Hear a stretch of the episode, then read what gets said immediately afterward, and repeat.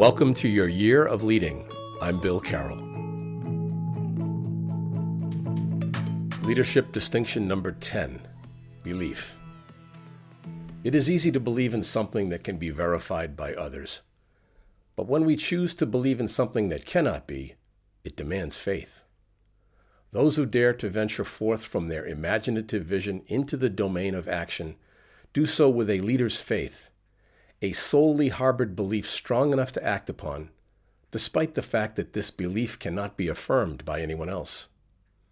Although they cannot affirm it, followers show that they share in the belief of its promise when they commit their precious time and energy to support it. For this to happen, a leader must transmit from all that they are a depth of belief and a well reasoned argument for others to take on their share in it. The reservoir of belief must be deep enough to withstand the challenges, which will surely come with power and frequency, to confront and deny its intended outcome.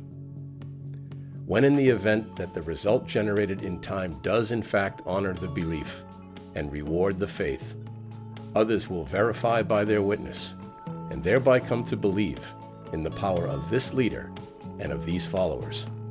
Belief affirmed. This has been a leadership distinction from your Leadership Pathworks. I'm Bill Carroll. Until next time.